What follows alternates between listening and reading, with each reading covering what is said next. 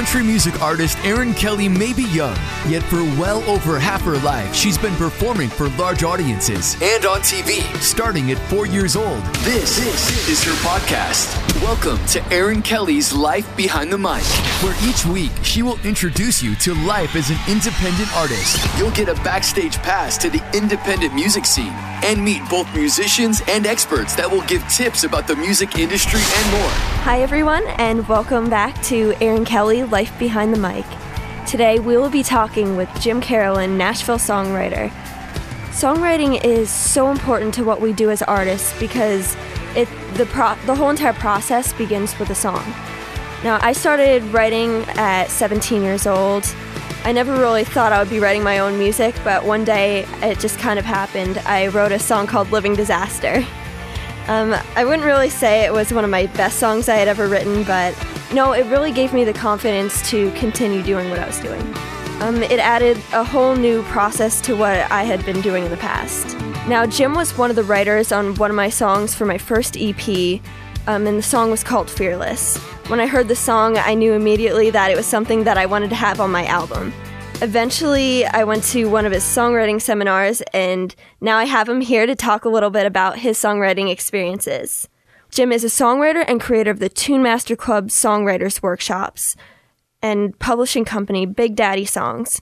Most recently, his co write I'm Not Coming Down with Grammy nominated artist Martha Wash was a two week number two hit on the Billboard Dance Club charts and Hot Breakout chart. All right, Jim, thank you so much for coming in today. Thanks, Erin. I know I appreciate you sending me those questions before. Oh yeah, no yeah. problem. they're just they're just kind of interesting though, like the first one. So Jim, let's talk about you. Why do you think Erin Kelly is the best singer you ever heard? Yeah, exactly. It's, you know, it's great.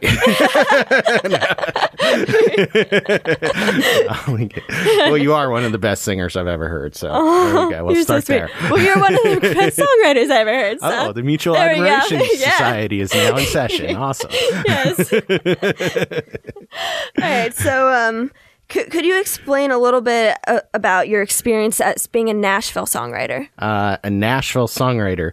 Well, Nashville is kind of built around the song. Everything starts and pretty much ends with the song. Um, so in Nashville, uh, you basically are writing songs all day long and into the night um, when you're there. Uh, if you have a lucky enough to have a publishing deal, you're getting paid to write the songs, although eventually they take that money out of your big hit song and pay themselves back. Yep. kind of like being a salesman, I guess, and you have a uh, you have a draw. Um, so uh, so when you're writing, a lot of times you're co-writing. Well, I would say 90 98% of the time you're yeah. co-writing with somebody.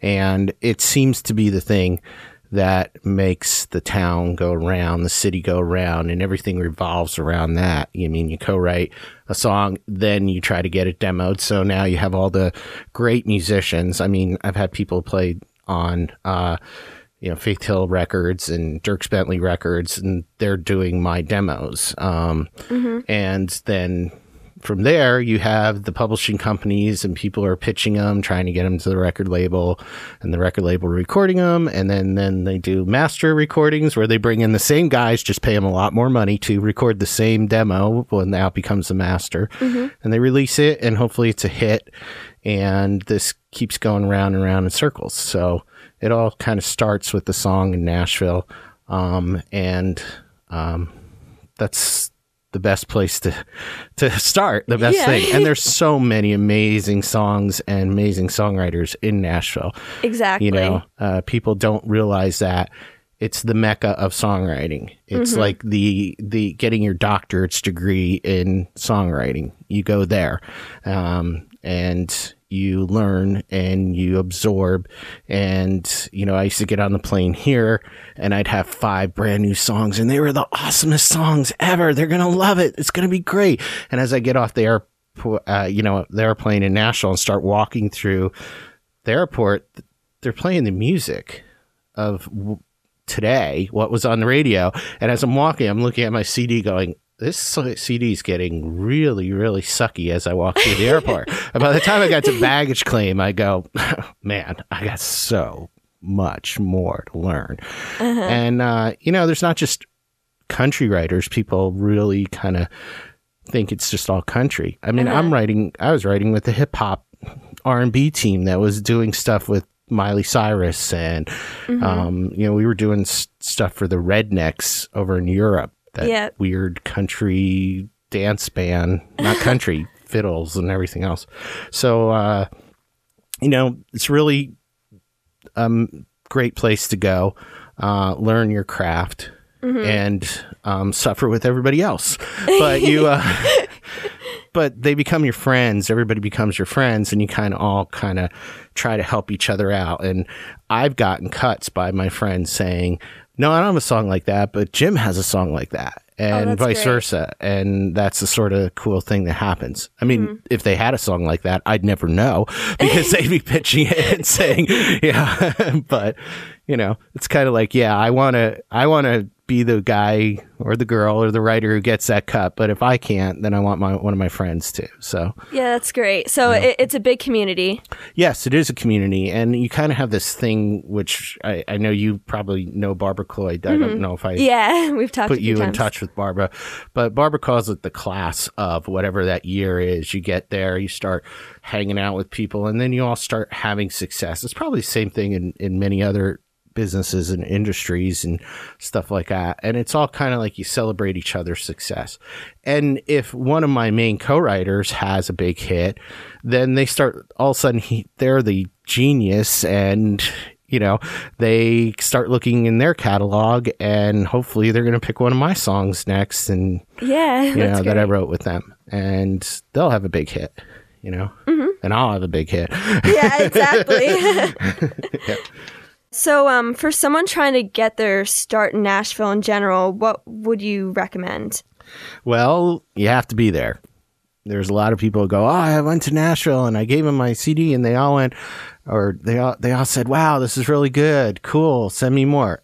They say that to everybody. Uh, yeah, you know, it's a good way of saying, uh, you know, just being nice. Nashville is really nice. I mean, the people are mostly nice there. You get a lot of chances, but the big deal is, is like they see thousands of faces every week showing up, handing out their their songs, their want to be a star, whatever it is. I mean, that Nashville TV show. yeah, not very realistic. Nah, not at all. I mean, all that sleeping around and killing each other, maybe, but you know, uh, although I haven't seen anyone. Well, let's see. Last year, somebody did shoot somebody. Oh, But, uh, right. Yeah, I watched So- it for like about like one week, and then I skipped like one episode, and I was completely lost. So yeah, yeah, yeah. It's it is kind of funny to watch though. You yeah. know what? It's funny when you see the the like stars, the real stars in the TV show Yeah. and the acting, and then you go, wait a minute, they modeled that star after that star, who's like, you know, it's like oh a- yeah, you know so it's it's really kind of funny that way but um basically you gotta you gotta go you gotta be there you have to have a presence because what happens is they see you once but they see a thousand people that that week. And then if you don't come back they're like well you're really not interested.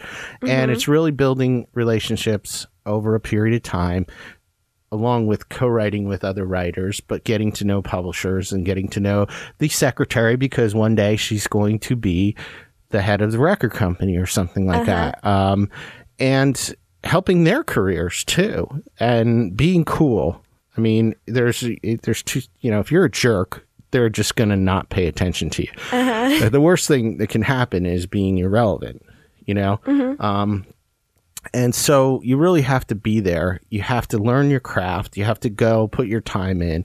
And when I started doing that, I mean, I just went down because I wrote with a writer from outside of Philadelphia named Bob McCormick a song. Um, and he entered it in a songwriting contest, and we came in second in the world. And so he's he kept going back and forth to Nashville. So we wrote another song with some guys in Nashville.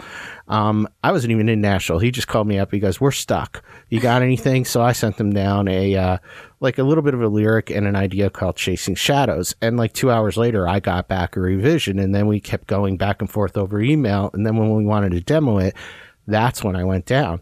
And um, so from there, I started meeting more people and going down more. And then eventually, I would go down for seven to 10 days at a time every two months or so. And for me, that I was very lucky because, um, you know, my kids were kind of young.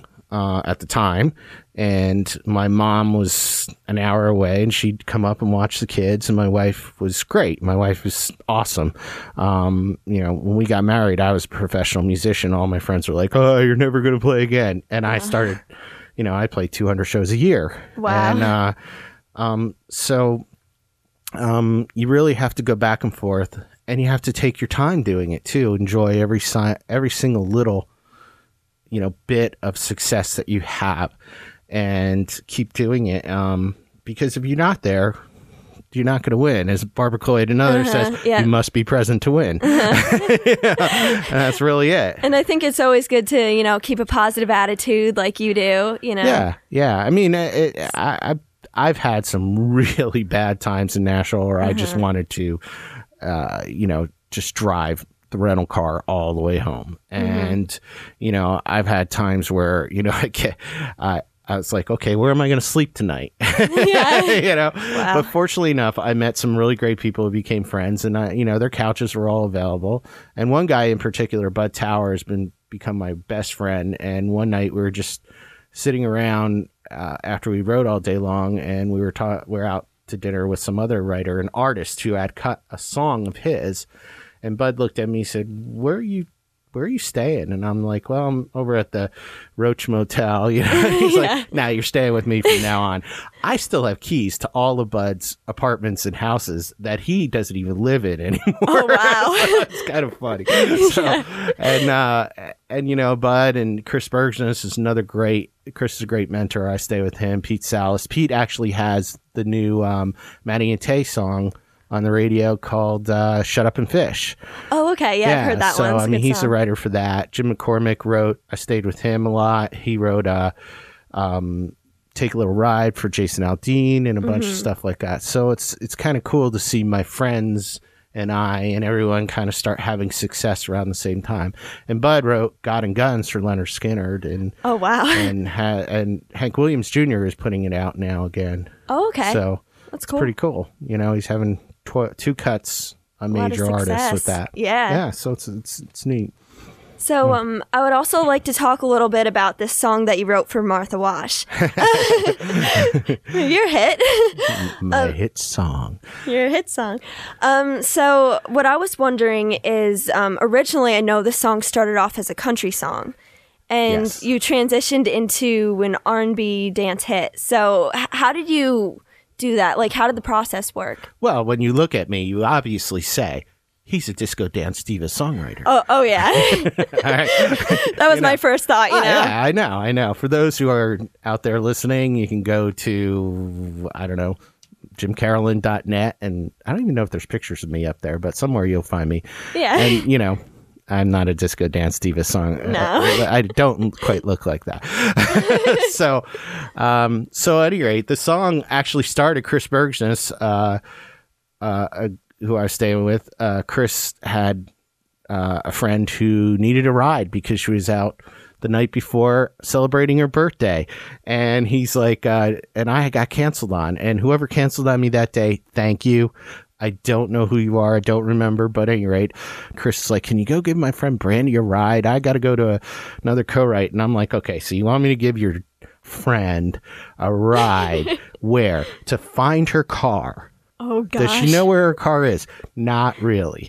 It's like- so it started that way. But then Chris is like, well, Brandy will sing a demo for you. And I listened to demo Brandy. She's a phenomenal singer. And so uh, for free. And I'm like, okay, yeah, I'll go get her.